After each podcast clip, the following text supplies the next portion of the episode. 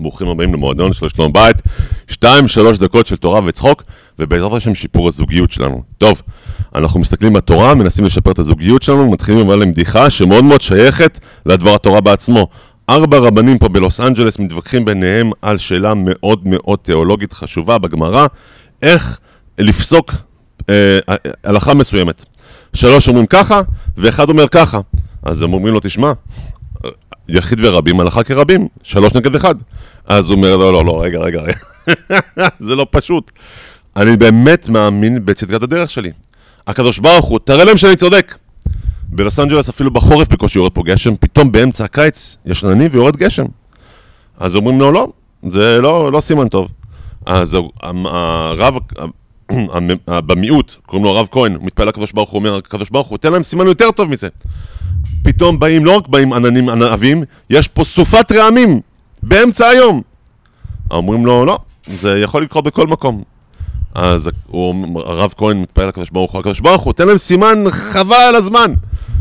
כל בת קול יוצאת מהשמיים ואומרת, הוא צודק. אז הם אומרים לו, טוב, 3-2. היינו 3-1, עכשיו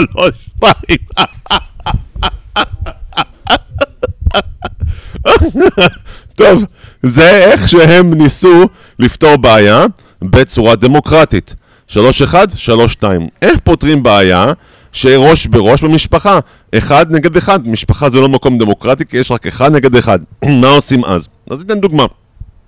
אשתך רוצה להזמין אורחים לשבת, ואתה מכיר את אשתך, אתה יודע שהיא תיפול מהרגליים שלה. אז אתה מאוד מאוד מתפתה להגיד לה, תשמעי, לא בא בחשבון, זהו, נגמר. פשוט לגמור את זה ככה. אבל לפני שאתה גומר את זה ככה, אתה חושב על דוגמה אחת מהתורה שמאוד מאוד מזכירה לך את הסיטואציה הזאת, מאיפה? מפרשת דברים, כן? היהודים רוצים לשלוח מרגלים לראות, מה קורה? מה קורה בארץ ישראל, כן? ומשה רבנו, עוד גם הוא נועץ עם הקדוש ברוך הוא. משה רבנו חושב שככה, שאם בן אדם בא ורוצה לקנות מכונית של מישהו, והוא אומר לו, תן לי לנסוע במכונית שלך לראות מה קורה איתה, אם הבן אדם יגיד, לא מה פתאום, אז הבן אדם עכשיו משהו לא בסדר במכונית, אבל אם הוא לא יהפך, יגיד, כן, הנה מכונית, הוא שאל אותו, המכונית בסדר, כן, היא נוסעת כמו שצריך, כן, אני יכול לבדוק אותה בוודאי, אז הבן אדם ירד מזה, כן? זה מה שמשה רבנו חושב. הקדוש ברוך הוא חושב אחרת, הוא אומר לו, לא, אם אתה רוצה לשלוח, שלח לך, זה לא רעיון טוב. עכשיו, הקדוש ברוך הוא יודע בדיוק מה הולך לקרות, והוא יודע שזה רעיון לא רק לא טוב, זה רעיון גרוע ביותר. אף על פי כן, הוא לא מונע מהם ללכת, הוא לא מונע ממשה רבנו להגיד להם ללכת, והוא לא מונע מהם ללכת. למה? כי הבחירה החופשית היא נזר הבריאה, היא המהות של האנושות. הבן אדם שהוא אנוש, המהות שלו זה שיש לו חופש בחירה. טוב, נחזור עכשיו לדוגמה שלנו עם אשתך.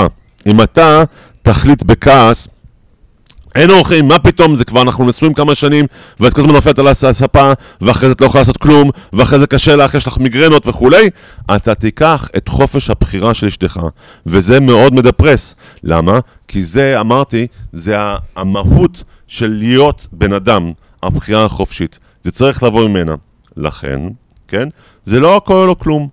אתה יכול להגיד אשתך, תשמעי, 8 אורחים, זה אולי הרבה מדי, בוא נגיד 4, בוא נגיד ככה, 4 אורחים, וגם כן, אני אביא אוכל מהמכולת, אוכל מוכן, אני אביא קטרינג או משהו כזה, כן?